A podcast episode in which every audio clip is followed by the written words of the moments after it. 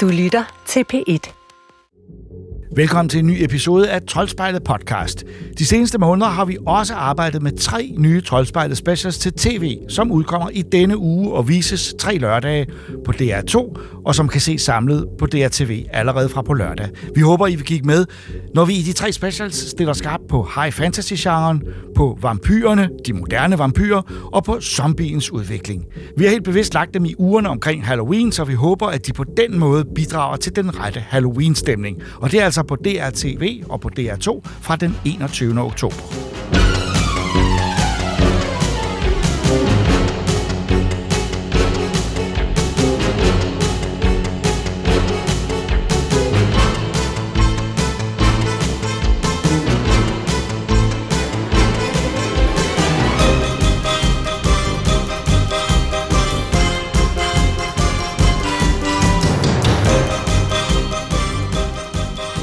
Disney Plus lægger op til gyserstemning af den måske lidt mere bløde art i The Haunted Mansion, bygget over turen i Disneyland, der første gang åbnede i 1969. Der er som bekendt allerede lavet en film med udgangspunkt i spøgelseshuset. Den blev ingen stor succes, så nu har Disney-folkene forsøgt en gang mere. Filmen havde premiere i biograferne i sommer og er netop kommet til streaming. Regita jeg har set Haunted Mansion.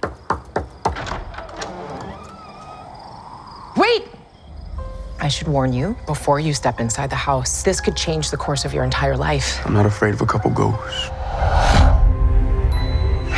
you say that now. Blev vi bange?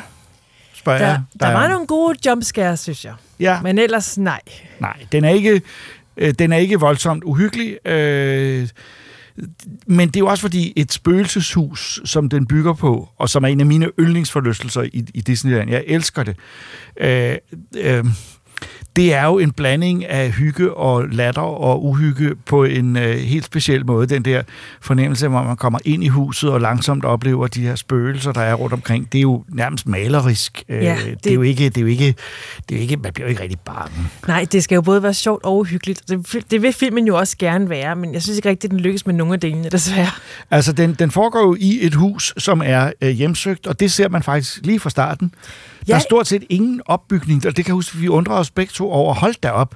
Øh, det, det kan jo være meget rart, at en film straks er i gang, men øh, vi får nærmest at vide, øh, vi ved knap nok, hvem hovedpersonerne er, før de bliver udsat for spøgerier og er bange. Ja, præcis, for den gamle version fra 2003 med Eddie Murphy, der ser vi sådan en lang øh, opbygning, hvor man ser, hvor dårlig en far han er. Han svigter sin familie, og han vil så gerne øh, sælge et, øh, det her dyrehus. Så han tager dem med ud for at se, om de egentlig skal på ferie, tager han dem med ud for at se huset. Og så sker der så endelig noget uhyggeligt. Men her ja, der er det lige på hårdt, og det er lidt mærkeligt, for man ved ikke rigtigt, hvad der sker. Og jeg synes faktisk, det er et generelt problem med den her film. Jeg synes ikke, historien er særlig god, og den er enormt rodet fortalt. Ja, det er den, fordi øh, øh, øh, øh, de to hovedpersoner øh, er jo en mor og hendes søn i øh, der, der har fået, der har arvet huset, og som nu prøver at bo der og, og langsomt konstatere, at der er spøgelser overalt, og på en eller anden måde også acceptere det, men de vil gerne af med dem, øh, finde ud af, hvad der er, og så opsøger de en, en fyr, som øh, har haft en fortid som, som spøgelsesjæger, men som nu viser rundt i, i, uh, i Los Angeles. Faktisk er han videnskabsmand. Han er faktisk astrofysiker. Ja, det er det. Ja, og har bygget et specielt kamera, der kan tage billeder af spøgelser. Og det er der Og- mange astrofysikere, der prøver, det ved vi. ja, det er lidt mærkeligt. Men han var en meget kendt øh, fysiker, og, men han gik helt i hunde, da han så mistede sin kone. Ja, og det får vi vide så hurtigt i filmen, at det kan Ja. vi godt tillade os at, at, at, at spoile, øh, fordi man springer fra hans fra deres lykkelige forhold til, ja at for, han... præcis. De springer faktisk til, at han møder hende første gang, til hun er død. Ja, det er meget mærkeligt. Ja. fordi så er han pludselig gået i hundene Ja. Øh, og, og viser folk rundt i, øh, i øh, Los Angeles, eller hvor det nu er hen. Er det Los Angeles? Det er Nej, det er i øh, New, New Orleans. Det er selvfølgelig klart New Orleans. Øh, det er jo der, det foregår, øh, fordi den er også mest spøgelsesagtig. Men hvad skal vi sige? Øh, øh, handlingen gjorde ikke det store indtryk på mig, så meget så, at nu en uge senere, hvor efter jeg har set den, kan jeg nærmest ikke rigtig huske, hvad det handlede om. Nej, og det er jo det, i den gamle historie, der var der en meget klar... Øh, det var der ham her, Master Gracie, som bor i huset, og jo så var død, men ligner et menneske. Og han har jo en frygtelig fortid, fordi hans forlovede blev forgiftet og myrdet. Og det er jo så det, det handler om, at, at Eddie Murphys kone så ligner den her øh, afdøde forlovede, så han vil gerne giftes med hende.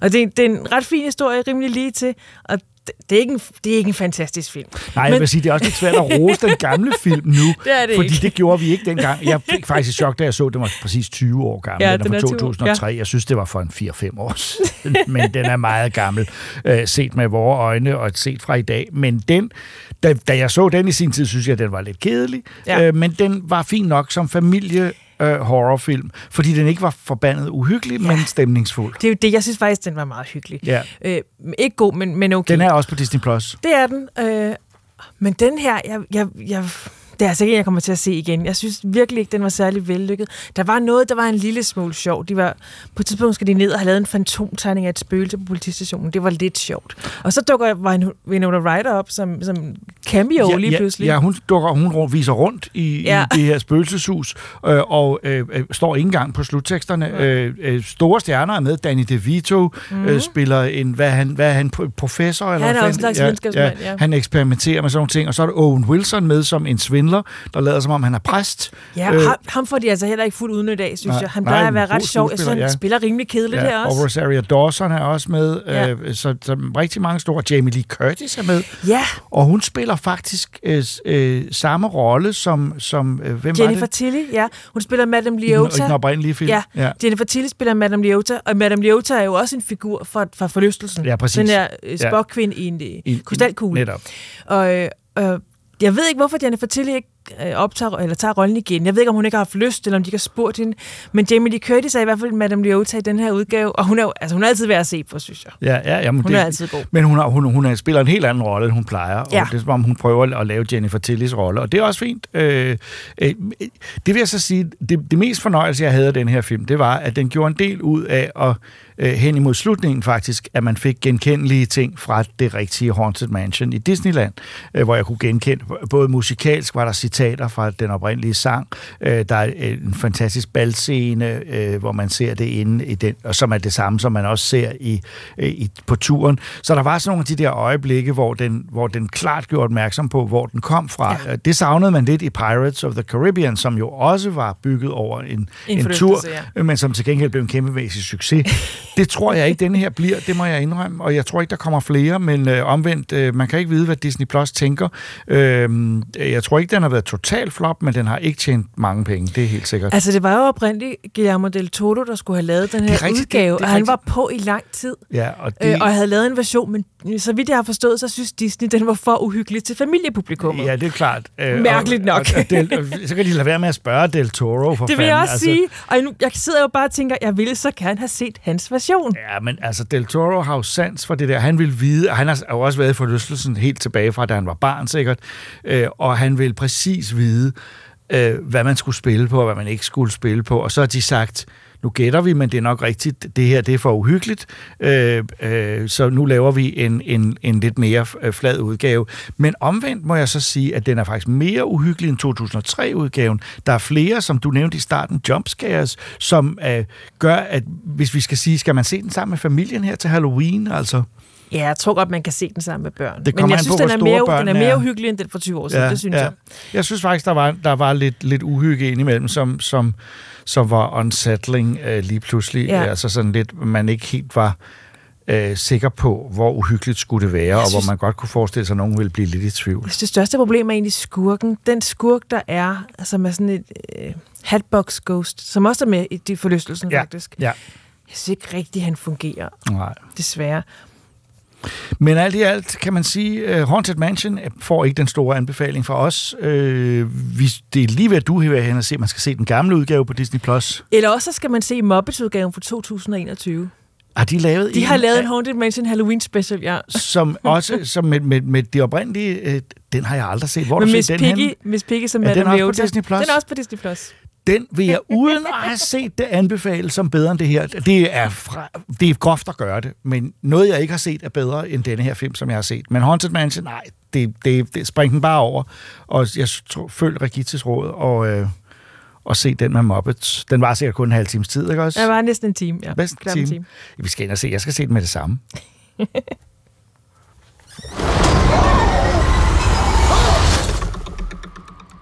Da Castlevania-spillet udkom til Nintendos første konsol i 1986, var der næppe nogen, der forestillede sig, at det ville blive en af de længst løbende spilserier nogensinde. Men det er Castlevania blevet.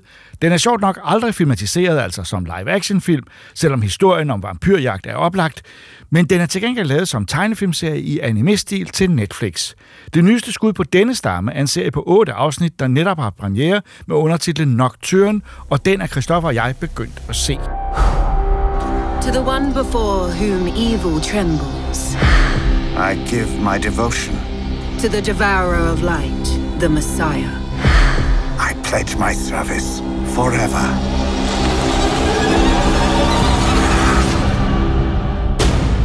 Castlevania-universet, hvad, øh, hvad betyder det for dig? Jamen, det betyder faktisk ret meget, Ja. især når vi kommer op på Super Nintendoen. Ja. Castlevania 4 Ja. er, er helt exceptionelt godt. Jeg synes virkelig, virkelig, det er godt. Det kan jeg spille herfra til en uendelighed. Altså, jeg har jo altid været stærkt motiveret for at spille det tilbage fra det første spil, simpelthen fordi det handlede om vampyrer. Ja. Øh, men jeg synes nogle gange i spillene, øh, øh, de ældste spil, var det lidt svært at se sådan en vampyr, andet end at det foregik i mørke, og, og, Ja. og at det var dystert. Det var ligesom om selve det der med vampyrelementet øh, var ikke så tydeligt, men det er jo kommet mere og mere ind i spillet, også mm. efter når grafikken er blevet flottere, og der har været flere muligheder for at fortælle en historie. Ja, det er rigtigt, men det er også fordi, du ved, et spil, så skal man jo møde øh, alle mulige andre, men det bliver kedeligt, hvis det kun er vampyrer, så der er skeletter, og der er flagermus, og der er flyvende hoveder og sådan noget, ikke? Men i den her serie, generelt i, i den animerede serie, der er det meget vampyrer, meget Dracula. Det må man sige. Altså, øh, Nocturne er en, en serie på otte episoder. Øh, Jeg har faktisk nået så langt som til øh, den fjerde episode, har jeg set, og jeg skal bestemt se den færdig. Det Mhm. kan jeg sige med det samme. Du har set to. Ja, det har jeg, og jeg er også meget hooked på det. Jeg synes virkelig, også den kommer godt fra start. Ja, altså, der er virkelig. smæk på lige fra første scene. Og så synes jeg, øh, øh, hvad sin baggrund er meget fin. Det foregår øh, øh, øh, under den franske revolution, Mhm. mm-hmm. så der er sådan det her historiske element af, øh, øh, hvad der skete der, Ja. ja. øh, koblet sammen med vampyrer. På en eller anden måde har jeg altid en... Jeg kan altid godt lide, når noget historisk koblet sammen med vampyrer eller monstre, og så på en eller anden måde fortæller mig, at alt det, jeg vidste om det historiske, øh, øh, øh, var på en eller anden måde koblet sammen med vampyrer, uden at jeg vidste det Ja, oprindeligt. præcis. Det er- Og så foregår den også på Haiti, øh, øh, hvor på, på, nogle, øh, øh, på øh, hvor, med en masse slaver, der gør oprør. Øh, så den er altså, der er bundet en masse historisk ind i det, og så er der altså Belmont, øh, en af Belmonterne, jeg kan ikke huske Ja, hvem. Richter Belmont, Ja, ja, ja. som, var, øh, som var hovedpersonen i uh, Rondo of Blood, og Sym- øh, han var også øh, en del af Symphony of the Night øh, spillene. Ja, men altså, det er jo altid Belmonts, der Ja. ja. jagter vampyrer, Ja. ja. men så er det forskellige generationer på forskellige tidspunkter. Ja. Men Ja. det her, det er en, i forhold til den oprindelige, er han en, Ja, en efterkommer. Ja, Ja, godt. En efterkommer. Den her, i, I den her serie, der er han jo øh, søn af, af en, øh, en vampyrjæger. Ja. Øh, man ser ham kort som barn i starten, Ja. og det, altså, det er en fed scene. Ja. Ja. Det fungerer virkelig godt. Og i det hele taget er, der, er, er, er dramaet ret stort, og så er der altså en, en, en konstant øh, strøm af vampyrkonfrontationer. Ja, og blod. Ja, og det er, øh, øh, vil sige, det, det, er, ja, det er meget appetitligt lavet, det er meget æstetisk øh, tilfredsstillende, både øh, når det er i de der omgivelser i Frankrig, og også dem på Haiti. Øh, og så er der altså den der konstante øh, øh, øh, idé om, at vampyrerne måske et eller andet sted er gode, fordi der er en vampyr messias, mm. som som skal komme. Ja, ja. Og, og man tænker, og, og, og slaverne har jo lidt, øh, i, i, i det historiske sammenhæng, den er her, de har lidt en forventning. Der, der, altså, vampyrerne har en, en, en meget ambivalent rolle her. Mm, mm. Men det har de jo altid haft i spillet, altså, også, og det har de vel egentlig også i de fleste vampyrhistorier. Ja, jeg kan virkelig godt lide det her. Jeg synes, det i forhold til, at man altid plejer at sige, at når man filmatiserer spil, så går det galt. Det gør det altså ikke i den her sammenhæng. Jeg synes, ikke. kampene, Overhovedet ikke. kampene er så dynamiske og Ja. ja. så lækkert lavet. Altså, og den, som jeg også nævnte før, den har virkelig smæk på fra første scene. Altså, man er hugt allerede fra første afsnit. Jeg synes, det er virkelig Ja, godt. det er meget dramatisk, øh, og det, det, jeg vil også sige, det, den lever meget på dels nogle fantastisk gode tegninger, altså det er virkelig godt animeret, Ja. og når, det er jo anime-stil, øh, men man kan sige, det er ikke rendyrket anime, det er sådan et mix, som man nogle gange har været lidt, altså, Det har man ikke været så vild med i andre sammenhæng, men her fungerer det altså rigtig godt, Jamen, synes jeg, jeg er meget enig, og jeg, jeg begynder at forstå også, hvorfor den foregående, altså den hovedserien Castlevania på Netflix, har fået fire sæsoner. Jeg har ikke set så meget af den, den serie, der kom før det her, øh, men jeg kan mærke, at jeg, jeg blev så siddet igennem det hele. Det Ja, der er fire godt. sæsoner af den, Ja. øh, og det, vi har anmeldt den første, allerførste sæson, øh, øh, som også var en, en klar en positiv oplevelse. Den her synes jeg tager et skridt videre. Jeg synes faktisk, den er bedre, end det, jeg har set Ja. hidtil. Jeg Øh, Den er mere faktisk- gribende. Jeg gik faktisk over og startede på Castlevania-serien, Ja, ja, for ja. lige at fornemme også, hvor, Ja. ja. hvilken stil den Ja, havde. ja. Og den starter lidt mere... Øh, det er ikke, fordi den starter blødt ud. Altså, første Nej, afsnit det er kan også man ikke sige. blodigt. Det er meget dystert. Men jeg er mere grebet af den nye Ja, ja, her er Nocturne. jeg. Jeg synes virkelig, den, den finger. Og godt stemmeskuespil, må man sige. Ja, jeg, har, jeg har bemærket ham, der, der spiller Richter. Det, altså, jeg var helt blæst bagover. Edward Blumel. Helt vildt godt Ja. altså, lavet. Jeg, jeg, jeg, jeg måtte ind og google ham og finde ud af, hvem han var, fordi jeg Hvad synes, fandt du ud af? Jamen bare, at han er en britisk skuespiller, som lægger stemme til ting. Altså, der var ikke noget flashy over det, men jeg synes virkelig, at Richter Belmont-figurens stemme, at han spiller sindssygt godt. Jeg er enig, og, og, og det er et eksempel på, at der er nogle af de der stemmeskuespillere, hvis navne vi ikke genkender, fordi vi aldrig har set dem i, ja. Ja. en, i en rigtig film, om jeg så må sige, en kødfilm, Mhm. mm-hmm. så, så, så, så vi, vi øh, som, som har gjort det til en stor kunst. Det er, jeg er ret sjovt, jeg lagde mærke til længere ned på rollelisten, som, øh, som en, øh, en øh, magiker, øh, kvindelig magiker, finder vi Nastasia Kinski. Hvem er det? Øh, Ja, det er Claus Kinskis datter. Hun var jo stor filmstjerne. I, hun var med i øh, øh, øh, sådan nogle klassikere som, som Cat People, den nye udgave, Ja. øh, og, og andre film. Hun, hun har en lille rolle her. Er det, Øh, er det hende, der spiller hovedrollen i, i den nye Cat People, eller hvad? Nej, nej. Nej, okay, men hun var med i den. Ja, okay. Hun var med, i den- ja, i den, jo, i den nye Cat Ja. People, ja. Ja, jo, den den nye. nye. ja. Ja. Jamen, jeg er glad for, at du siger, fordi den rigtige Cat People er selvfølgelig tilbage fra 40'erne, Ja. men den her er fra 79, tror jeg, eller 80. øh, Ja, det, jeg tror, det er en 80'er film. Ja, okay. Nå, det er så Øh. Whatever. Øh, Det er Nastasia Kinski, som ellers ikke øh, dukker op så tit, så for fans af hende, og hun havde engang, og har måske stadig mange fans, øh, som, som øh, godt vil vide, hvad der er blevet af hende. Hun er med i Castlevania Ja. Nocturne. Øh, det, det er sgu en god oplevelse, vil jeg sige, og jeg kom som sagt til episode 4, og jeg har ikke kedet mig et øjeblik. Øh, jeg var ikke helt klar over, hvad der foregik øh, hele vejen igennem, fordi nogle steder er der lidt forvirrende med, hvem der er hvem. Men selve ideen om, der er sådan en gudeaktiv vampyr, messias, mm. som de alle sammen venter på, og som helt klart vil være øh, noget apokalyptisk, når vedkommende ankommer. Ja. Øh, Det synes jeg er sindssygt spændende, Jamen, og det- jeg er spændt på, hvad, hvad det viser sig at være. Men det minder også lidt om gameplay, ikke? hvor Jo. man ved, at bossen er der til sidst. Og sådan, altså, det er jo også meget Castlevania, at der er en yber-vampyr til sidst, som, ja. skal, som man skal møde. Altså, jeg, jeg, jeg, jeg synes virkelig, det er godt, det her. Det er længe siden, jeg har set noget øh, animation, der, der er på det plan. Ja, det er jo 2D-animation, og det øh, øh, betyder så også, at det har en meget karikeret øh, øh, stil, ja. Ja. men det er, øh, det er alligevel meget levende og meget overbevisende. Og i øvrigt vil jeg også lige bemærke en fantastisk musikside. Øh, Trevor Morris har skrevet musikken, og der er indimellem øh, nogle sange. Der er en salme på et tidspunkt, bliver sunget i episode 3, mm-hmm. øh, som simpelthen er, er fuldstændig forrygende. Okay. Øh, et stykke musik, hvor alt står stille, Ja. øh, fordi en af personerne på Haiti synger den her salme, og, Fantastisk. og øh, stemningen er øh, både fortættet og også højstemt på samme tid. Det er, det er ret vildt. Øh, Ja. Så øh, Men jeg siger, altså, eller jeg mener også, at når jeg siger på det her plan, så er det fordi, at jeg tænker Netflix-animation, så er det som om, at mine forventninger, de er på en eller anden måde ikke så høje. Men alligevel, så, så løber den med, med, med kagen, den her. Den ja, er altså, det, det, det gør den nemlig. jeg tror, den får klemt rigtig meget ud af, hvad den har af midler, Ja. hvis du forstår, hvad jeg Ja, mener. helt sikkert. Helt sikkert. Det er, det er maksimal udnyttelse af budgettet. Vi har set nogle tilsvarende serier. Der, var en, der er en Godzilla-serie, Ja. der er en, øh, en øh, Ultraman-serie. Og en Gamera-serie. Det er der nemlig. Øh, Den skal vi få et nok tale om på et tidspunkt. Burde Den er lige kommet, fordi Gamera er jo et af vores yndlingsmonstre, men det bliver på et andet tidspunkt. Øh, Så øh, fra os, altså Castlevania Nocturne, øh, otte episoder. Øh, vi har ikke set det hele, så der kan jo gå noget helt galt, Ja. men Og der er planlagt en sæson 2, som ja, allerede den, har er fået allerede, den har allerede fået grønt Ja. lys, det er rigtigt læst. Så, så der er noget foran os. Vi Ja. ja. har noget til gode, men Ja. ja. indtil videre vil vi sige, at den her, det, det er en klar anbefaling. Man skal bare lige vide, at den er, den er sat til fra 18 år, og med god grund, fordi den er blodig, og der Den er er, super masser af bandeord, ja. og der, Ja. altså, den er ikke Ja, for altså, børn. det vil sige, det er også lige det der med, under den franske revolution siger de, siger de F-ordet, og det... Øh, Ja, og S-ordet. Ja, og det, det, på en eller anden måde, det, øh, det, det, men, men omvendt, så beviser den her serie, hvad jeg længe har håbet, at der var vampyrer involveret under den franske revolution. I've only been afraid once in all my life. I won't let myself be afraid ever again. I am Richter Belmont, last descendant of the Belmont clan, and I kill vampires!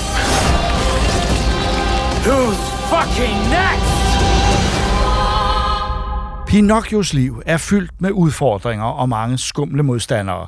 Men hverken i den oprindelige historie af Carlo Collodi eller de mange film er der så meget at slås mod for stakkels Pinocchio, som i det nye spil Lies of P, som Benjamin har prøvet.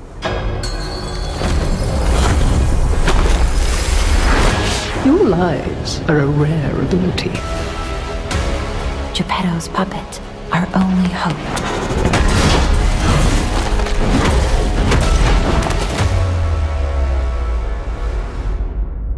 Lies of P, Benjamin. Ja. Det er jo... Øh, altså, på papiret er det jo en titel, som... Øh, er meget nemmere at forveksle med Life of Pi. ja, både nemmere at forveksle med Life of Pi, men på papiret også, hvis du ser sådan på en trailer, eller du ved, så, Ja. så det, det er lige før, man sidder og tænker, det her, det er det øh, Bloodborne på PC, øh, i hvert fald det PC-version, som vi aldrig fik. Ja.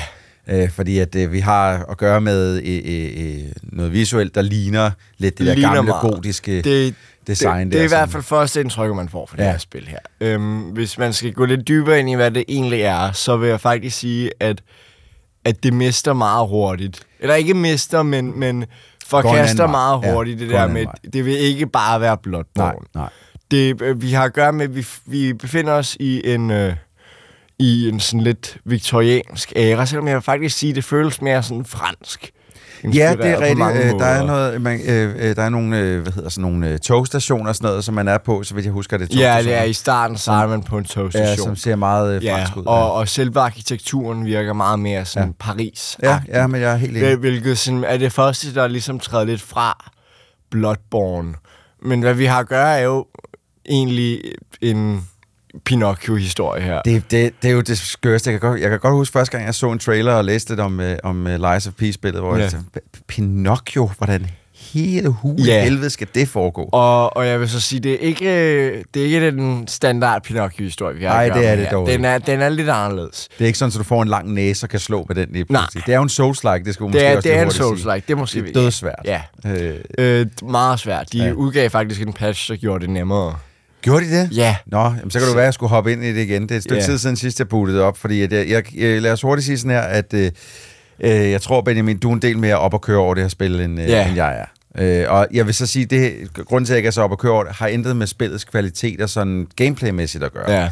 Det er mere øh, hele settingen, jeg er jeg simpelthen bare ikke tænder på. Og det Øh, kan jeg simpelthen, jeg kan ikke forstå det. Nej, okay. jamen, jeg, jeg, så, jeg forstår det heller ikke Ja. helt. Men lad os, øh, lad os starte helt forfra. Du spiller Så- så. altså som Pinocchio. Du spiller som Pinocchio i den her, i, den, i med en robotarm. Ja.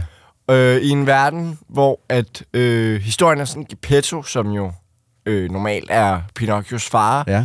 han har altså været en inventor, han har fundet det her øh, magiske element, som jeg ikke kan huske, hvad hedder. Nej. Det magiske element. Unobtainium, lad os bare og, ja, unobtainium, og unobtainium øh, som øh, han har brugt til simpelthen at lave en by fyldt med robotter, eller, eller puppets, som øh, ligesom hjælper folk. Og de kan bygge enormt mange ting, fordi de kan bære rigtig meget, og de er butler, mm. de, der er også nogen, der bliver forelsket i deres robotter, eller dukker. Jeg tror, det er de. meget menneskeligt, er det ikke? Ja.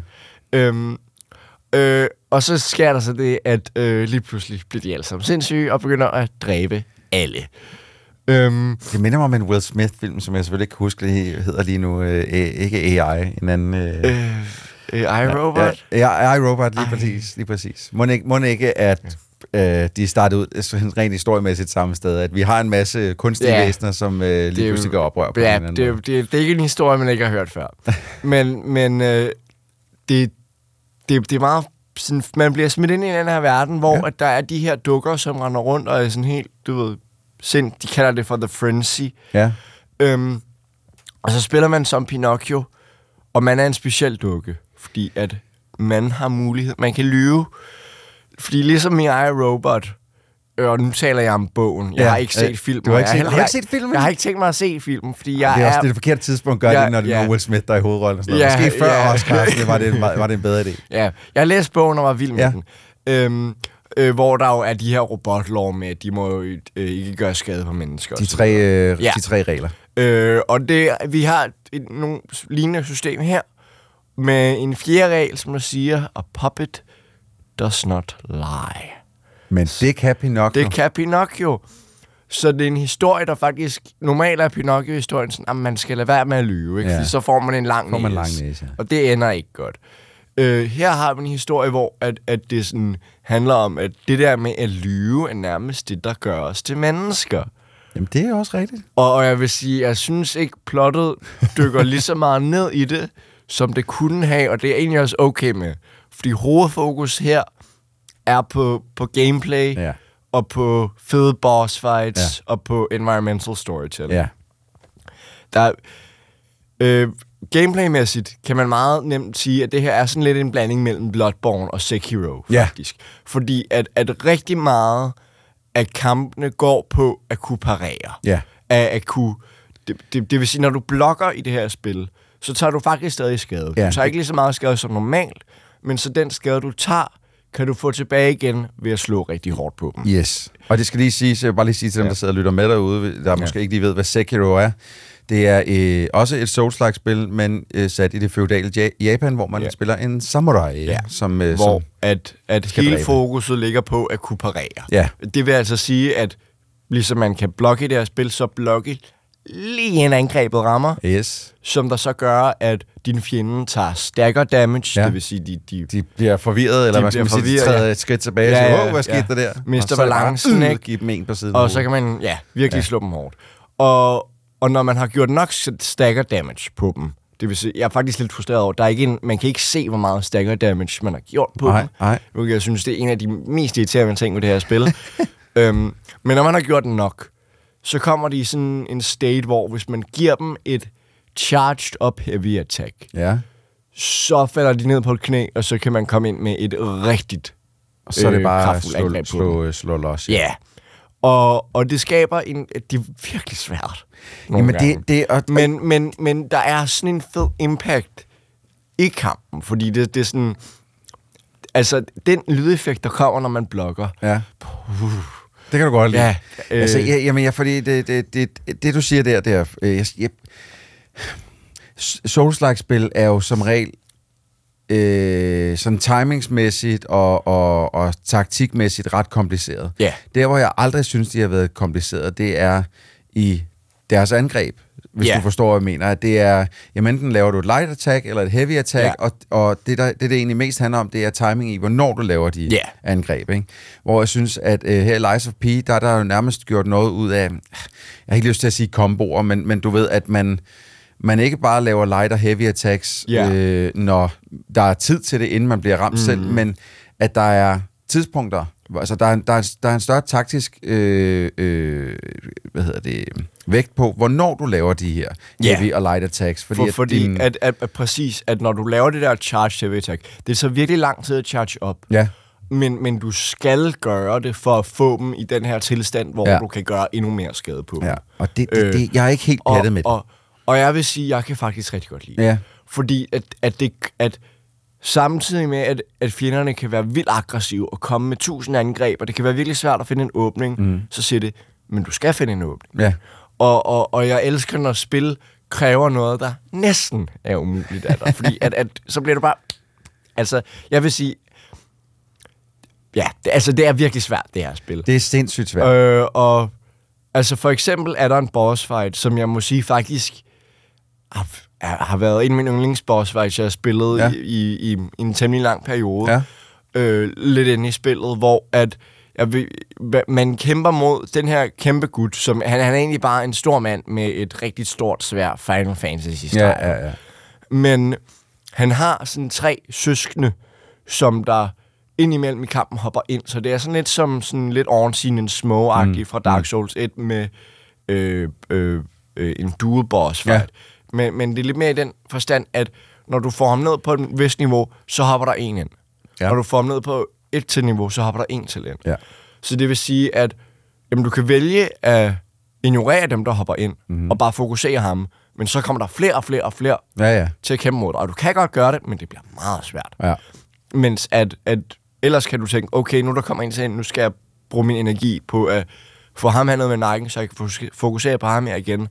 Og, og det, det er virkelig fedt lavet. Og, og jeg havde det så svært ved den her kamp. Og, og da jeg vandt, vandt den og, og var færdig med den, efter jeg var død til den tusind gange, jeg, det, det gav mig virkelig sådan et, yes! Det er jo det, Souls-like Øjeblik, spil ikke? kan, øh, Ja. kan. Det er det der med, at man bruger, altså, øh, jeg tror ikke, jeg har talt på, hvor mange timer jeg har brugt på bosser i Souls-like, hvor det er sådan Nej. et, jeg, jeg, jeg, ved, jeg ved ikke mere, hvad jeg skal gøre. Og så Ja. lige pludselig, så er der et eller andet, der lige siger kling, lige øh, ja. låser fast, og så får man endelig klaret bossen, og så ja. føler man det som om, jamen, øh, jeg kunne have tjent, jeg kunne have tjent 3 milliarder, jeg kunne have fået en, en søn mere.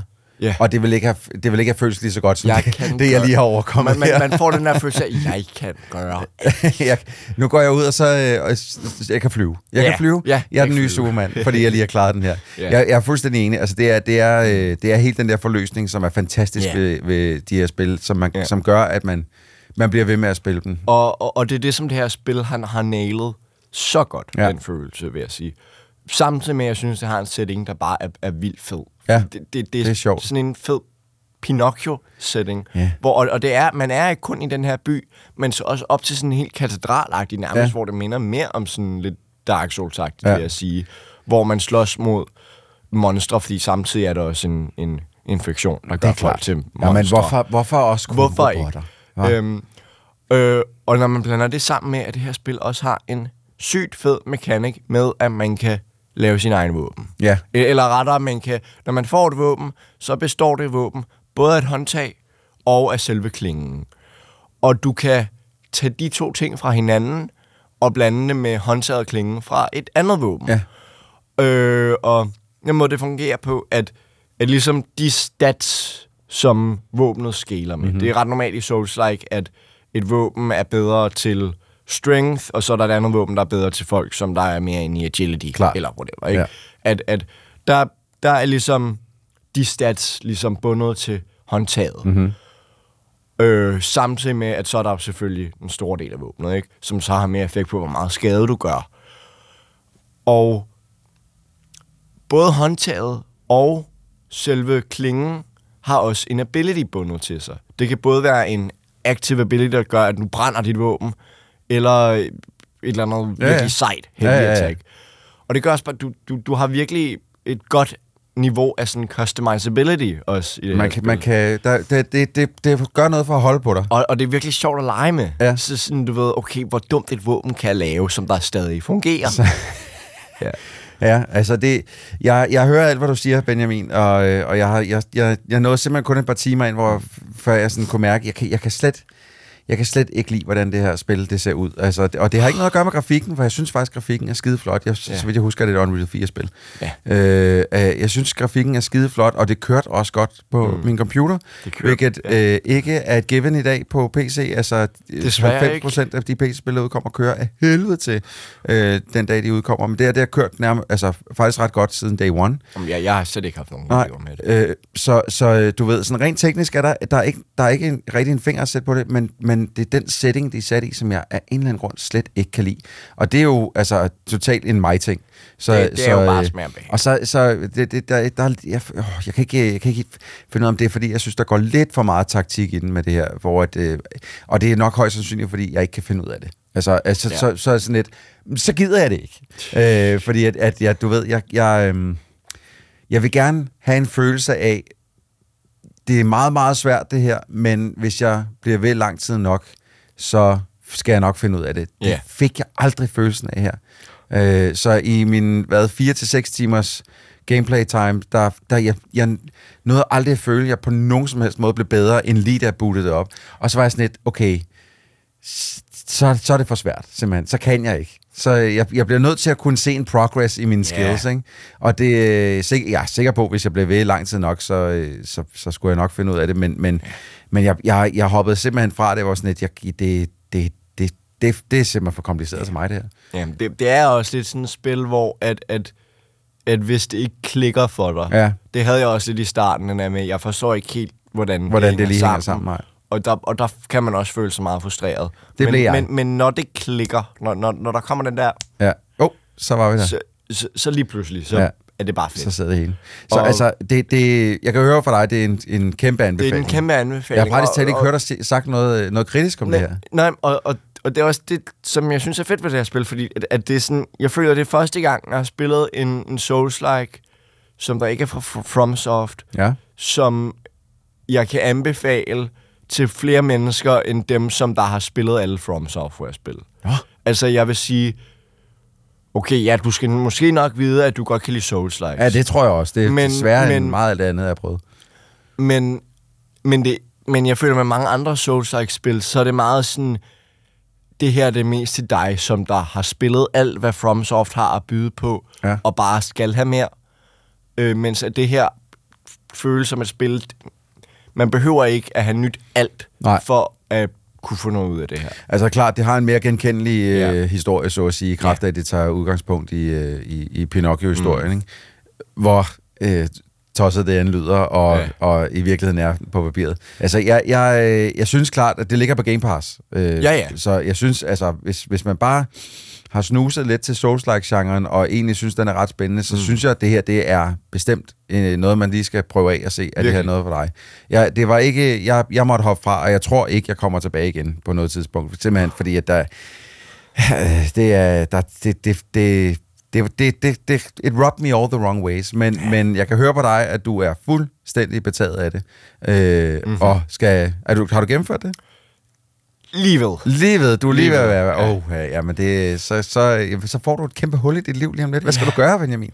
Jamen, vi er så heldige, at vi befinder os i en tid, hvor der kommer et nyt spil ud nærmest hver Jamen, det uge, er føler jeg. sindssygt. Altså, Spider-Man 2 Ja. ja. lige om lidt, og, Og altså, det går fuldstændig Vi har også at gøre med Lords of the Fallen. Lords som of the Fallen, er- som også er en Souls-like. Ja. Øh, en lidt mere Souls-like light, hvis du spørger mig. Øh, Ja. det var i Ja, det, det- første i hvert fald. Jeg har ikke spillet det, det her endnu, men nå, ja, det, det Ja. kommer vi Ja, til det- næste det- gang. det- Øh, når Et vi- andet spil en anden dag. Ja, en anden spil en anden dag.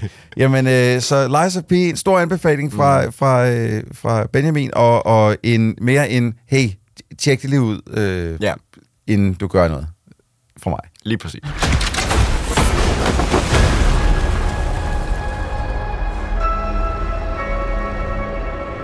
De nye danske Marvel-udgivelser plukker forløb fra det enorme lager af superhelte-tegneserier. For nylig fortalte vi om udgivelsen af Frank Millers berømte Daredevil-historier, og her er nu et dobbeltalbum med Chris Claremont og John Burns X-Men-serier fra 1980. Blandt andet det forløb, som danner basis for X-Men-filmen Days of Future Past fra 2014.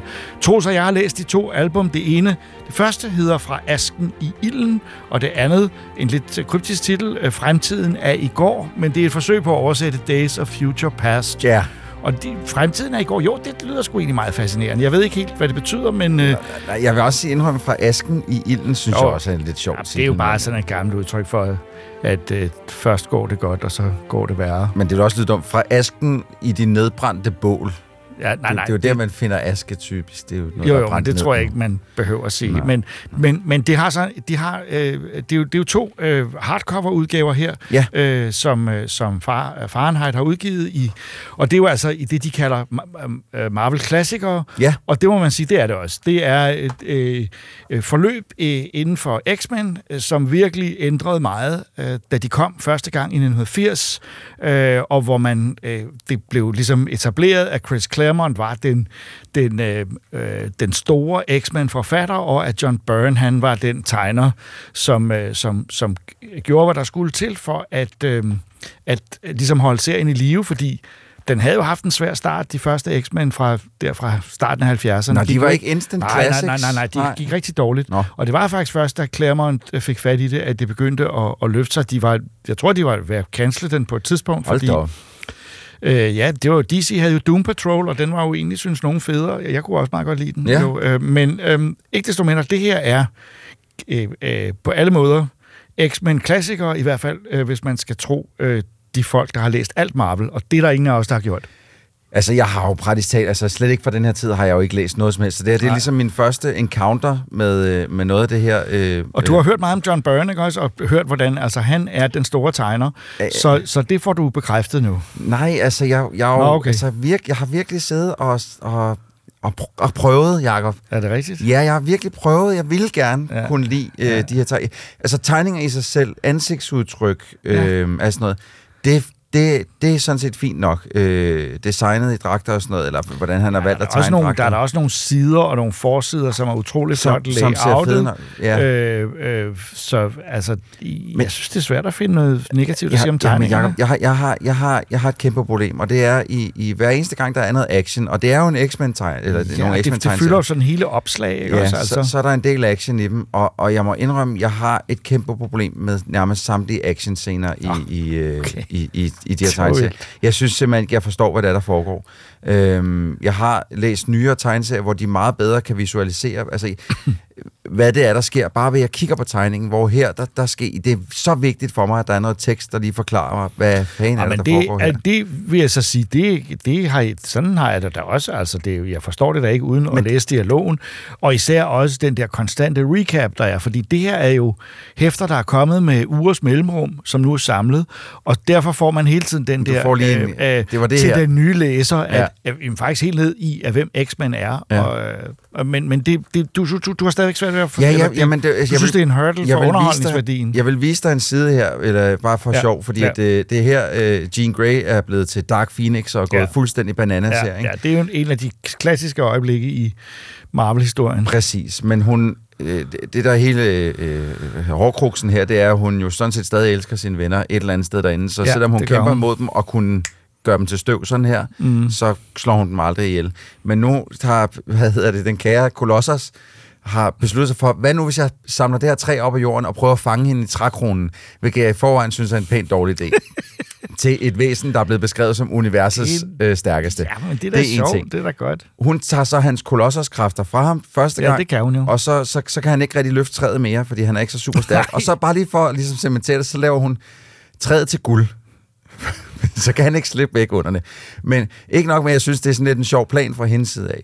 Men Jamen, det med mindre, stærkt. at, at der stod, at, at hvad hedder det, den kære Kolossus, altså, han sagde, for Søren, nu har hun skulle lavet træet til massivt guld, så jeg kan slet ikke løfte. Så vil jeg simpelthen ikke forstå, hvad der foregik i den her scene. Og sådan er det altså med mange af scenerne. Jeg, kan ikke for, jeg, jeg har svært ved at finde ud af, om det er fordi scenerne bare er lidt skøre, eller det er fordi, de simpelthen er dårligt visualiseret.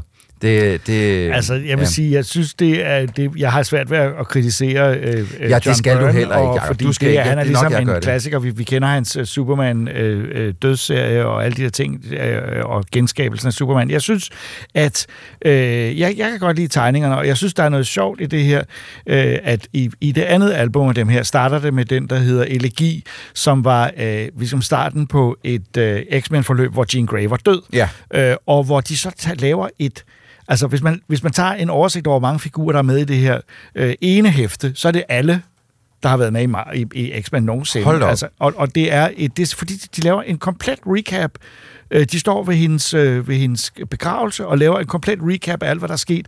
Der får man altså jeg ved ikke, hvor mange hæfter vi er jo oppe i. i her er vi oppe i nummer 100, og øh, det er 138. Øh, så vi er altså oppe i over 100 hæfters historier med X-Men. Så hvis man ikke gider at læse X-Men samlede bedrifter, Så- hvad, hvad der så bliver ret det sjovt, svært. så får man simpelthen det hele serveret på omkring 10 sider, øh, inden historien går i gang. Ja. Øh, eller det er lidt mere. Det er næsten 20 siders øh, recap øh, i nummer 138. Og så fortsætter det med øh, øh, øh, øh, X-Men Annual, King Size Annual 4, øh, som er så der, historien fortsætter. Og det er Ja. jo det fede ved, at man kan mærke, at de folk, der har tilrettelagt det, har ved i hvert fald godt, hvilke hæfter, der, der hænger sammen.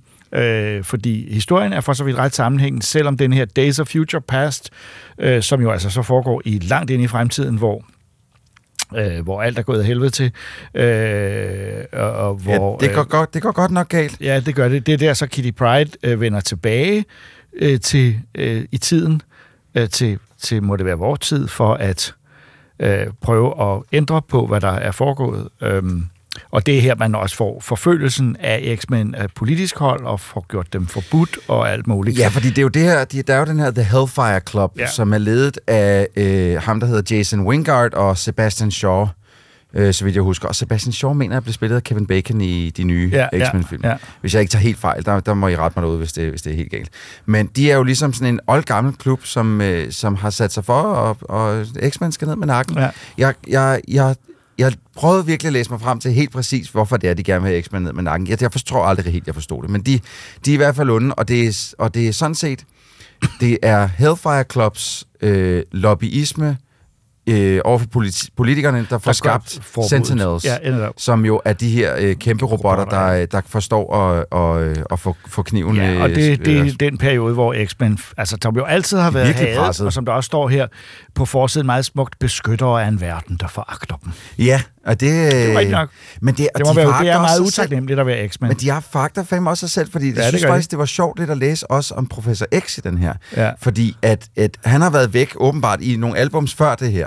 Ja. Der har han været lidt væk. Så, Ja. så øh, Cyclops har ligesom overtaget lederskabet. Ja. Ja. X-Men har været på opgaver, og da X, Professor Xavier så kommer tilbage her, så er det første, han siger, for helvede Cyclops, du har gjort det pisse dårligt. Du har ikke kunne finde noget at lede en skid. Nu tager jeg over. Nej, det er virkelig, han bliver virkelig... Det er meget, bliver så sur. Det er, jamen, og på den måde er der... er- men det har jo også altid været det, der er X-Men's styrke, øh, er de der personlige... Øh, det, er jo, det er jo en soap opera for folk med mutant øh, egenskaber. Ja, og ja, det- det er Og så, det. møder, så er der en masse kampe, de møder, men det er i virkeligheden deres relationer med hinanden, som er det, der har gjort det hvad skal man kalde det, vedkommende for. Ja. mange læsere, tror jeg. Og det her i 1980, der var X-Men altså, det ramte virkelig præcist øh, i publikums tankegang her. Og, ja, det- men det, det, altså, der er også der er nogle sjove sådan, tiltag ind midt i, i den her øh, fra asken til ilden øh, øh, samling her. Der, der, øh, de- de leder efter, de har fundet to stærke øh, nye X-Men Ja, ja, ja. ja. via Cerebro, og skal ud og finde den ene, øh, viser sig at være Kitty Pride, Mhm. mm-hmm. øh, som vi jo også kender fra Som vi filmen. så får mere af i, i det andet album, ja. Ja. hvor hun nærmest er hovedpersonen i, i de sidste 3-4 hæfter. Ja, det er hende, der kan løbe gennem vægge, blandt andet. Ja,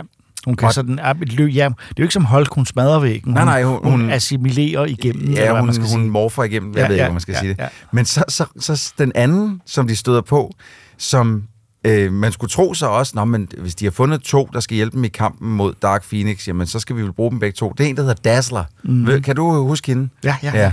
Altså, og hendes kraft er jo sådan set bare, at hun kan skabe lys, der er så overvældende, Ja, i så man mange bliver- farver, der er så overvældende, at folk de bliver sådan helt... Oh! og de møder hende inde på sådan en 80'er disco-klub, Ja, ja. hvor hun skal stå og synge og sådan noget. Og, og hun bliver lynhurtigt skrevet ud igen. Ja. Ja. Nå, ah, hun, var, hun var ikke så fed. Men, men det siger jo også noget om, at det her er selvfølgelig foregået efter en vis plan, men de har også øh, undervejs øh, sig ombeslut- lidt. ombestemt sig fra den ene uge til den anden, ja. Nærmest, øh, eller kan man, kan man godt i hvert fald have en vis fornemmelse af. Men altså, hvad skal vi sige? For mig er det her, altså, ja, de her to X-Men-bøger er helt klart en anbefaling for folk, der godt kan lide at dykke ned i X-Mens, øh, hvad skal man sige, det der skabte dem, og. Ja. og i høj grad også de her hæfter, som folk som Brian Singer, der lavede X-Men-filmene, øh, øh, Må var inspireret af. ja. Og, og, og den kompleksitet, man finder i X-Men-filmene, og som gjorde dengang, at vi, da vi så dem, sagde, det her, det er, det er ok, det her ja. Er, er lavet, som det skal. Det skyldes jo også de her hæfter. Ja, altså jeg vil sige, øh, jeg synes, jeg vil også gerne anbefale dem, men det er mest som et kuriosum, men det, jeg, jeg, har, jeg, jeg kan virkelig svært, jeg har virkelig svært ved at nyde, øh, øh, nyde dem rigtigt. Men det, jeg, tror simpelthen, det er fordi, jeg var der bare ikke, dengang de udkom. Det kan godt være, altså jeg synes i hvert fald, det er den ægte vare, og ja. Jeg kan godt se, der er sket meget med dem siden, men, men øh, det, det er det, der er, det er X-Men, det her. Øh, så de to bøger her, øh, hvis man ligesom skal have øh, der, hvor det kom Ja, ja. fra, så, så skal man have dem. Og, og det er Fahrenheit, der udgiver, og jeg bliver lige nødt til at lige stikke den en gang i siden og sige, I bliver simpelthen nødt til at lige øh, at, at, at korrekturlæse jeres, øh, jeres der er mange- der er mange småfejl. Jeg synes godt nok, der er mange småfejl Ja. i den. Det er ikke noget, der tager sindssygt meget væk øh, fra, fra kvaliteten af, af historierne og, og, og hvad vi har set sidenhen, men, men det, er, det er bare lidt irriterende, synes Det er jeg. Der, der, Der er er- så mange fejl, som Ja, der er. og så kan man sige, øh, vi savner stadigvæk, ligesom vi også efterlyste med øh, Daredevil-bogen, noget, der fortæller, øh, hvor de her hæfter, hvornår de er fra, øh, Et hvorfor forord. de er udvalgt, ja. et forord og noget, noget ekstra materiale, lidt bonus, ja. Fordi de er store og flotte og til at stå på hylden, og i alle andre tegneserieudgivelser af den her type, der får man lidt mere med, ja. Øh, fordi det er lavet for voksne øh, og, og, og for, for fans, og det savner jeg altså, så det synes, vi, de skal, det synes jeg skal med i så mange øh, de kommende udgaver, de kan gøre. Men Jacob, jeg synes også det, og jeg vil gerne øh, fuldstændig give det ret i det, fordi det her, det, kunne- det kunne gøre de her tegneserier til lidt mere til også en sådan kaffe, kaffebordsbog. Netop, ja. Øh, fordi jeg synes jo, de, som du selv siger, de er skide flotte, Ja. men, men jeg havde også, igen, jeg var her, jeg, jeg har altså ikke læst tegneserier på det tidspunkt, de udkom. Og, og du, du skal, det, alt det, jeg har snakket om, vi har snakket om, det er fra 1980, og det var det Ja. skift, skifte. Det, det står der stort set ingen Nej. steder her. Og, Og det vil være fedt for, for sådan Ja. en som mig, som ikke var med på det tidspunkt, at få den en historie. Marvel-nørd, der fortæller os alle sammen, ja, ja. Øh, øh, hvad det går ud på. Giv øh, Marvel Morten lidt penge, eller whoever, en eller anden ekspert, der lige kan give os lidt, øh, lidt baggrundsinfo omkring, hvad, hvorfor de her bøger eksisterer.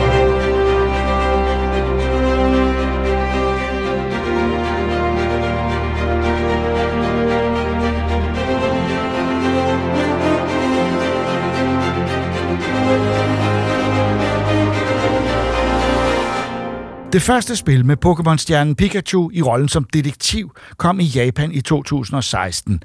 Det var noget helt andet end de klassiske Pokémon-spil, men det faldt i god jord og endte som bekendt med at afføde en ret vellykket spillefilm i 2019.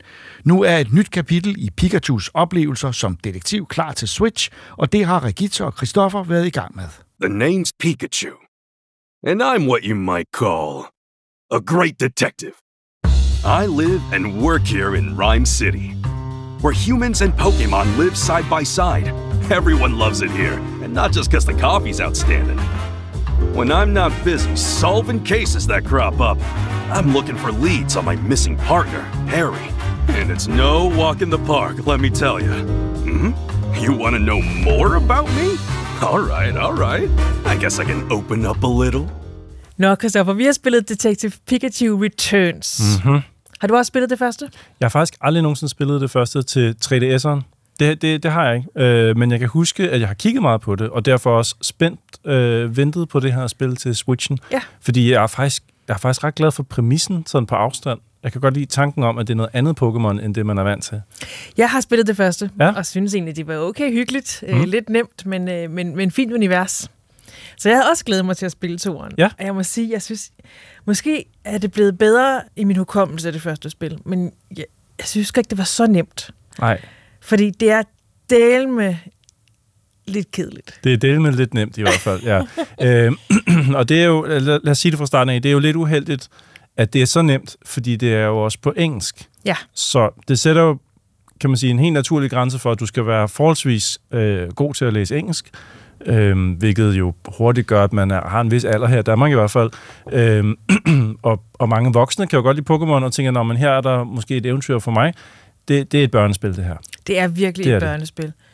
Det, det fortsætter jo efter... Ja, historien i etteren er jo, at øh, det her er et mær- mærkeligt stof, som gør Pokémon vilde. Ja. Så øh, det er problemet i etteren, og det løser øh, Tim sammen med Pikachu. Tims far er forsvundet, han var detektiv, og ham prøver han så også at finde. Mhm. Mm-hmm. Men hans Pikachu er der stadigvæk, så sammen med Pikachu løser han så det der mysterie. Han finder så faktisk ikke sin far, Mhm. i modsætning til filmen, der kom, som faktisk var ret god. Mm-hmm. Ja, den var, den var Ja. over, overraskende god, faktisk. Ja. Øh, så det mysterie er stadig uopklaret her i toeren. Øh, faren er stadig forsvundet, men Pikachu er der, og nu er der et nyt problem i Rhyme City, som de bor i. Ja. Rhyme City er specielt, fordi Pokémons og mennesker bor side om side. Øh, Pokémon går bare frit rundt i byen. Mhm. Mm-hmm. Det er noget, jeg elsker ved spillet. Jeg synes, det ser så hyggeligt ud, alle de Pokémons, der er Ja. alle steder. Det er meget tiltalende, fordi Ja. ja. det ser så hyggeligt Det ud. ser ja. rigtig hyggeligt ud. Ja, ja. Øh, men nu er der et nyt mysterium, det er, Pokémons igen er begyndt at opføre sig mærkeligt. De går ikke berserk, som de gjorde i den forrige, men de gør ting, hvor de bliver sådan fjernstyret. Mhm. De ved ikke, hvad de laver. Så det er lidt det samme historie. Nogle Pokémon, der opfører sig på en anden måde, end de plejer, og det er så det, der er problemet. Ja, lige præcis. Jeg er glad for, at du også har haft samme oplevelse, fordi i starten der nåede jeg lige at tænke, er det bare mig, eller er det her øh, ikke til min målgruppe? Altså fordi første stykke ind i spillet må jeg konkludere, okay, det er simpelthen sværhedsgraden det her. Det er ikke bare, fordi jeg lige skal i gang. Det er enormt nemt. Altså, og det er nemt, fordi at opgaverne er... Man løser dem næsten hurtigere, end hovedpersonerne gør i spillet. Ja. Altså, man sidder lidt og venter på, okay, hvornår finder I ud af det, som jeg har vidst i lang tid? Præcis, man regner det ud med det samme, Mhm. mm-hmm. og, og gameplayet gør det sværere. Det er ikke nok, du bare ved det, du skal ligesom finde ud af det. For eksempel så er der sådan en... Øh, der, der er både en hovedhistorie med nogle opgaver, og så er der sådan nogle små missioner, du kan, du kan, du kan påtage dig. For eksempel er der sådan en quiz, Pokémon-quiz. Øh, og så stiller hun et spørgsmål om en Pokémon, og selvom du lige har mødt den Pokémon for 10 minutter siden i spillet, så du godt kender svaret, Mm. så er du nødt til at gå tilbage til den Pokémon, snakke med den igen, og så, nå, så er det det, der er svaret. Ja, Så ja. lidt, okay, jeg har jo talt med, jeg, jeg vidste det jo godt. Ja. Øh, for eksempel så er der sådan et sted, hvor man skal finde nogle forskellige, man skal finde et rødt, stærkt bær. Og så går man rundt og kigger på alle træerne og finder forskellige bær. Og så skal du deduce, det er det, du ligesom skal gøre. Ja, man skal regne det du, ud. Ja, det Ja, du ser. ja. Og så siger den så, hvad for et bær skal du bruge? Er det det her røde stærke bær? Er det det her blå stærke bær? Er det det her røde søde bær? Og sådan lidt, okay, det, det er virkelig nemt. Ja. Du skal, hvis du bare du læser teksten, så kan du sagtens svare på det hele. Du skal ikke regne noget som helst ud, eller Nej. tænke dig om overhovedet. Og i det tilfælde, at man faktisk, for det bliver jeg nødt til at gøre på et tidspunkt, jeg bliver nødt til at svare forkert. Jeg bliver nødt til at finde ud af, hvad, Ja. hvad sker der, hvis jeg svarer forkert? Der sker ingenting. Ingenting, nej. Det kommer bare sådan en kryds over, og så siger Ja. du, nej, det var ikke det. Det var ikke det. Altså, lad os sige, at du har tre svarmuligheder. Ja. Det er ikke den, det er ikke den. Så har du kun én svarmulighed tilbage. og ja. det er så den korrekte. Så der er ikke rigtig nogen muligheder for at gøre noget forkert. Nej. Øh, ret hurtigt så begynder jeg at tænke, okay, men hvor er det så egentlig, at man vil tage det her spil med hen? For det første, lad være med at spille det på en kæmpe skærm, fordi grafikken er heller ikke øh, noget at, at skrive hjem om. Og sådan er det jo desværre ofte med de her Pokémon-spil. Der hænger en eller anden forbandelse over Pokémon-spillet. Det er tit, de bare ikke rigtig leverer varen inden for grafikken. Altså, der er mange af dem, der ja, de får nogle høvl, og den her er bestemt heller ikke et af de kønne. Og for det andet, så tror jeg, at det her, det, det svarer mere til at have en bog med på ferie, Ja. end at have et spil med.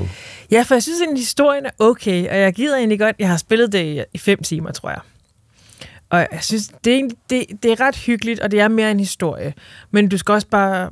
Og så er der nogle gange, hvor der sker sådan noget action, hvor man skal kæmpe, hvor jeg tænker, yes, nu sker der noget, nu skal jeg faktisk gøre noget, og så skal man bare trykke af rigtig Mm. mange gange. Ja. Rigtig mange gange, Christoffer, skal man bare trykke af. Quicktime events. Øh, I det hele taget A-knappen. A-knappen for at undersøge, A-knappen for at godkende, A-knappen for at vælge. Faktisk skal du kun bruge A-knappen med det her spil. Ej, næsten ja. Der er også nogle menuer og sådan noget, ikke? Men ja, det, det er ikke et spil for os. Og, øhm, og, og det er jo synd, fordi så tænker jeg, jamen, hvem er det så for? Jamen, det er jo for, for børn, som kan læse engelsk, og som vil have en udfordring, men, men uden at der rigtig er en udfordring. Og det, jeg, jeg føler lidt, at den strander der. Fordi hvis du kan læse så meget engelsk, som der er i det her, fordi det er væg til væg dialog. Ja. Hvis du kan læse så meget engelsk, så er du nærmest for gammel til at synes, det er interessant. Det er helt enig. Jeg synes stadig, det er lidt sjovt, at Pikachu ser så nuttet ud, og så har den sådan en dyb mandestemme. Og det er lidt sjovt, når... Det er jo kun uh, Tim, der kan forstå, hvad Pikachu siger. Ja. Øh, så det er sjovt, når andre mennesker taler øh, til Pikachu, og han er frustreret over, at de ikke forstår, hvad han siger. Og sådan noget. Der er nogle lidt sjove situationer. Men, men gameplayet er virkelig kedeligt. Det Ja. er det altså. Ja, desværre. Hvis du egentlig at oprindeligt til 3DS'eren, da man skulle have det ud på engelsk, der fans, de lavede en, en, sådan, de lavede en underskriftindsamling for at få Danny DeVito til at lægge stemme til Pikachu. Nej, det vidste jeg ikke. og de fik rigtig mange folk samlet. Og Danny DeVito skulle efter sine have sagt, at han ikke engang vidste, hvad en Pokémon var på det tidspunkt, så han ville ikke til audition på det. Nej. Det havde ellers været sjovt. Jeg synes egentlig, stemmen til, altså til Pikachu er noget af det, der er positivt ved det her Ja. spil. Jeg kunne godt tænke mig, at der havde været mere, altså flere sekvenser, som var med skuespil på. Der er en del, men det meste af det, det er at læse tekst. Ja. Øhm, ja. Så som sagt, den strander lidt. Skulle man gå ud og få fat i det, så sørg for at spille på den lille skærm, og tage det mere som en bog med på en rejse eller sådan noget den stil, hvis man mangler et eller andet at læse. Nu er det her jo et detektivspil. Det mm-hmm. har Mhm. vi så lige talt om. Det er det egentlig ikke rigtigt, for du skal ikke regne noget som helst ud. Nej, du skal lege, at du er detektiv, ikke? Man skal lege med en detektiv, Ja. men ellers bare trykke af. Mhm. Øh, men jeg har jo spillet et andet detektivspil, Ja. som er et Poirot-spil. På, øh, Også på Switch. Også på Switch? Ja. Okay. Øh, og det hedder The London Case. Det er Ja. egentlig en opfølger til et fra 2021, som hedder The First Cases, hvor, man, hvor Poirot er meget ung, og, og lige, øh, han er politimand der, og opklarer nogle sager, sager i Belgien. Mm. Kan, kan, kan du lige understrege for mange gange, eller oprise, hvem er Poirot? Nej, Poirot er jo den berømte detektiv, som Agatha Christie har lavet og skrevet utrolig mange bøger om. Mhm. Mm-hmm. Og han er øh, kendt for at bruge sine små grå celler til at Ja. opklare ting. Øh, og han, ja, han er virkelig, virkelig klog og kan opklare alt. Okay, så det er Agatha Christie's øh, Sherlock Holmes. Ja. Kan man sige det? Ja, han er også lidt en personlighed, øh, Hercule Poirot.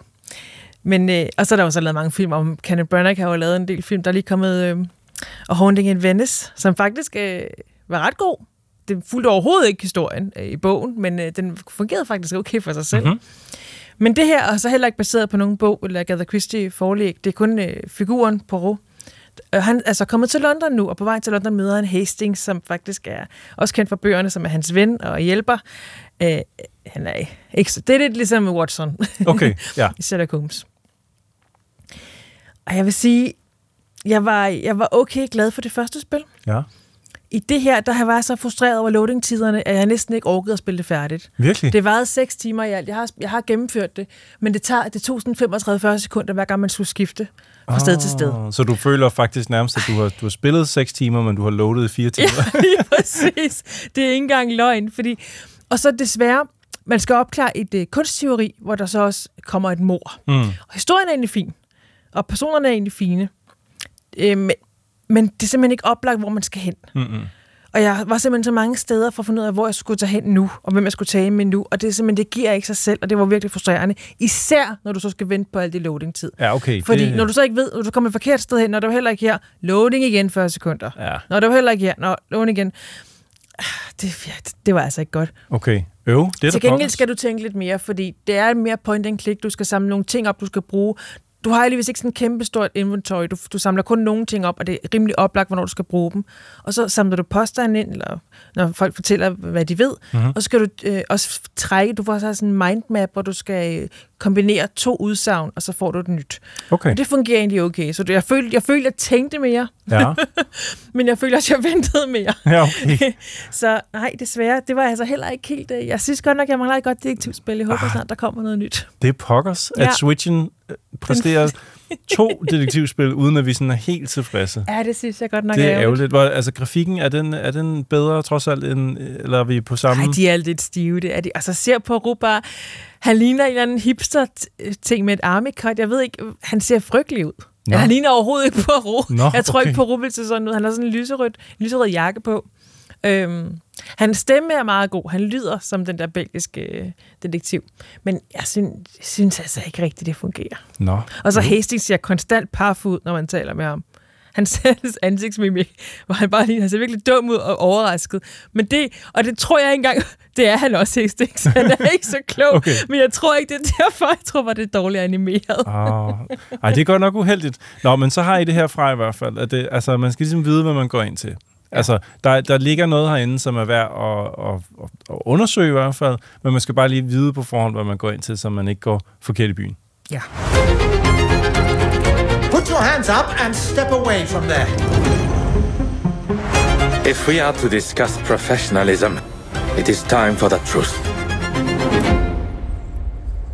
Her til sidst har vi kigget på et spil, der har dansk blod i årene. Jeppe Carlsen og Jakob Schmidt, der tidligere arbejdede på Playdate-studiet, altså studiet bag Limbo og Insight, kastede sig i 2016 over at lave deres eget firma og deres egne spil, som nu er mundet ud i det eventyrlige tænkespil Cocoon. Troels har spillet det, og vi nu prøver at forklare mig, hvad der foregår i spillet.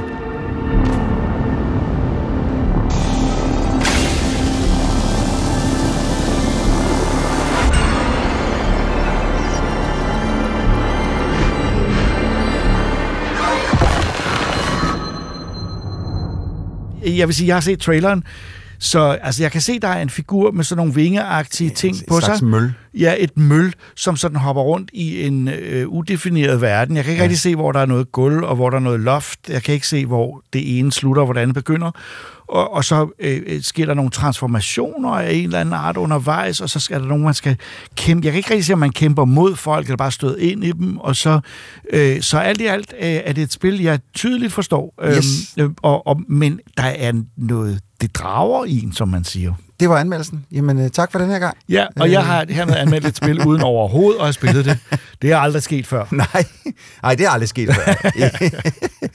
ja, altså, øh, alt hvad du siger der er jo sådan set rigtigt. Øh, og det er, altså jeg har virkelig øh, siddet lang tid for at prøve at finde ud af, hvad for nogle, hvordan jeg skulle sætte ord på det her spil, fordi det er meget abstrakt på mange måder. Øh, Det er her, hvor vi savner en tv-udgave, så man kan vise billederne. Så man kan vise billederne ja. samtidig. Ikke? Man går ind og se den på YouTube, uh, traileren eventuelt. Ja, det, bliver man, det, det vil jeg anbefale, man gør under omstændigheder, for lige at se, hvad, også, fordi det er, det er det her, sådan, øh, som mange indie-spil ligesom gør brug af, det er sådan øh, uteksturerede øh, overflader, det hele. Ja.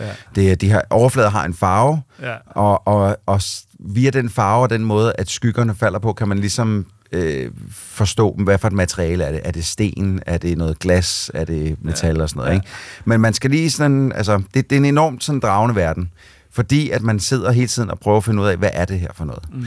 Og så render man rundt som det her øh, slags møl øh, med, med vinger på, øh, bagpå, og skal løse små puzzles. Øh, de her puzzles, efter min mening, bliver aldrig svære. Øh, det er mere sådan nogle hyggepuzzles. Ja. Jeg, kan så, jeg har snakket med en kammerat, som har- også har siddet og spillet det, og som ikke har den samme sådan lidt... Øh, jeg, min hjerne er sådan lidt matematisk øh, tænkende, øh, og det er hans bestemt ikke. Og han havde enormt svært ved puzzlesene i det her spil, hvor at Ja. jeg fes lige igennem. Øh, jeg synes alt... Men hvordan vises puzzles? Altså, fordi det hele er jo meget, øh, hvad skal man sige, uhånd... man kan godt se figurerne, man kan godt se, hvad de er, og det er meget fascinerende at kigge på, men det er også meget uhåndgribeligt. Så det, hvad er, hvordan, hvad går de der puzzles ud Jamen, på? det er alt lige fra øh, at, at øh, stå på, øh, eller man, man render rundt med sådan nogle kugler, som i virkeligheden er verdener. De her verdener, dem kan man så rejse ind i ved at placere kuglen øh, på øh, en montre midt i en, en, en slags... Øh, øh, vandpyt, hvis man kan sige det på den måde. øh, og når den bliver placeret derinde, så kan man rejse ind i kuglen. Men de her kugler går man rundt med, og de kan de har noget energi, og den energi skal man bruge til at for eksempel at give en, øh, hvad hedder det, strøm til en, en dør. Men der kan, en af puzzlerne var for eksempel, der er to døre lige efter hinanden, og man skal så have legnet de døre op, øh, sådan så at de kan åbne, så at sige. Mm-hmm. Og det kan du kun gøre ved at ligesom time, hvornår at den ene kontakt er aktiveret, og hvornår den anden kontakt er aktiveret. Så det er en puzzle, ligesom, hvor man så skal man rende lidt frem og tilbage og lige sørge for, at man får gjort det hele, timet det rigtigt og sådan noget. Øh, så er der andre puzzles, som handler lidt mere om, hvilken vej at en, en usynlig bro, du ikke kan se, medmindre du er tæt på den, den vender. Ja, og, altså, det er sådan, ja. det, men jeg synes aldrig, det bliver svært. Altså, Men er det ikke også et spil, hvor man skal føle sig lidt frem? Altså, Jo, jo, altså, roligt, altså, det- det, og er det ikke også meningen? Fordi man kan jo godt mærke, at de her folk øh, har været involveret i Inside og, og, og, og, og Limbo, fordi Øhm, der er meget, der er intuitivt hele vejen. Altså man skal sådan ligesom Super fornemme, intuitivt. hvad der, hvad der foregår, og der er ikke noget, der er læring, læringen sker derhen af. Lige præcis. Der, der er ikke et eneste udtalt ord i den her. Mm. Så, så, så det, man render rundt, og man observerer verden, og prøver at finde ud af, hvordan den, hvordan den verden fungerer ved at, at udforske den, sådan set. Og med kæmpe, altså et, et succesfuldt stykke arbejde, de har lavet, mm. med at give mig lyst til at udforske den her verden. Fordi Ja. den er... Øh, og jeg skal lige, jeg, jeg prøver, fordi det, det ord, jeg bruger her nu, det, det kan lyde negativt. Det er det bestemt ikke, men den er sådan lidt søvndysende, den her verden, fordi den er så øh, behagelig at være inde i. Men man sidder og ligesom bare falder hen i den, fordi men, det føles men, ikke... Hør nu her, øh, så har vi det positive ord, meditativ. Meditativ, ja, ja, det er måske også rigtigt. Det er det en tror meget jeg, at meditativ hvis jeg skal sælge det her spil, Ja. jeg kalde det meditativ. Og sådan er det også, når man kigger på det. Da jeg så, så dig spille det, var det også sådan, jeg ved ikke, hvad der foregår, men jeg kan godt lide Men jeg kan godt lide det, ja. Og, det, og de har også lavet et enormt, stykke, et enormt et godt stykke arbejde med, med lyddesignet her, Ja. som, som, hvor der er aldrig en lyd, der ligesom falder ved siden af, eller hvor man tænker, det her, det lyder mærkeligt. Fordi på trods af, at det er en verden, du ikke rigtig kan forstå, øh, sådan rent visuelt, så forstår du, at de lyde hører til her. Hvorfor hedder spillet Cocoon? Er, er der en, Men det må er være der det- en kokon et sted? Er der Jamen, en puppe, hver hver gang det hele du- er inde i? Jeg har prøvet ligesom at ud af finde det? ud af Der det. er en puppe, der åbner til at starte med, men Ja. that's it. Altså det, som jeg ligesom har kunnet udlede, det er, at øh, hver gang man skal låse op for de her verdener, så, så, øh, så, er det, så finder man et nyt slags insekt, som ligesom er en kokon, og, og ligesom folder sig ud, og så har den den her perle. så er det vel noget med ideen er, at, at, at, at, at, vi har en masse cocoons i løbet af spillet, hvor der kommer et eller andet nyt insekt ud af, eller Ja, hvad? ja, ja altså ja. igen, øh, selvom det visuelt er striking og alt det der, så jeg har ikke rigtig forstået verdenen endnu, verdenerne Nej, endnu, nej. fordi også de her øh, verdener er meget forskellige rent visuelt at se på. Nogle af dem virker meget organiske, mens andre virker super mekaniske. Øh, så jeg, jeg må indrømme, altså, det, det, det fascinerer mig helt sindssygt meget, og især fordi jeg måske ikke helt forstår, hvad det er, jeg sidder og ser. Og hvad, øh, har du nogen fornemmelse af, hvor langt du er nået på hvor lang tid? Jeg, jeg, jeg tror, jeg har spillet det i en 8-10 timer, hvor jeg virkelig altså, har været ude i alle kroge Men spillet. du ved ikke, hvor meget... Du ved, det er, hvad... Jeg ved, jeg er ved at være ved slutningen. Okay, godt. Øh, men men øh, jeg har ikke nået hele vejen igennem endnu, fordi at, så kom der et andet spil, som vi ikke må snakke om endnu. Ja. Øh, der er Embargo, som jeg kastet mig flux henover. Ja. Men, øh, men det er... Det er Du må ikke engang sige, hvad det er. Nej, det glemmer vi. Vi skal ikke... Vi skal ikke øh, det er irriterende. du må ikke engang Men sige, der- hvad det er. Nej, et det, det får de at vide i næste podcast. I næste podcast har vi et andet spil, men det er helt anderledes. Det er en stor franchise. Oh, ja, øh, øh, ja. Men her er det altså et, begyndelsen til noget stort med de her to folk og deres eget spil. Øh, Jakob Schmidt og øh, Virkelig god start. Jeppe Carlsen. Virkelig god start. Jeg ønsker dem alle held og lykke fremover med, med det her firma Geometric Studio, som det hedder. Og det, det, jeg synes, det har, de har lavet en virkelig god start. Jeg glæder mig til at se også, hvad det næste, de kommer med. Og du har tænkt dig at spille lidt videre i Cocoon. Jeg skal gennemføre det. Nu skal, jeg, jeg, jeg, og jeg har gennemført det andet spil, så nu går jeg i gang med Cocoon igen. Og, Men altså det, at du siger det, det vil jeg sige, det, det, det rangerer som klar anbefaling. I den grad. I den grad. Og det er, jo, altså, det er jo et spil, der ikke er... Hvad er det kommet til? Det er kommet Det er til på Playstation? Det er ude og på til- de fleste, men, øh, men hvis man har allerede betaler for Game Pass, så er det også en del af Game Pass, både på PC og Xbox, og så kan man jo så bare downloade det der spil.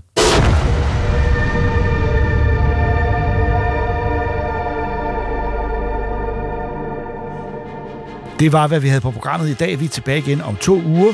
I studiet var jeg, Jacob Stelmann, Christoffer Andersen, Benjamin Stelmann, Regita Heiberg og Troels Møller, der også stod for redigeringen. Tak fordi I lyttede med, og husk at se vores nye specials på DRTV om fantasy, vampyrer og zombie.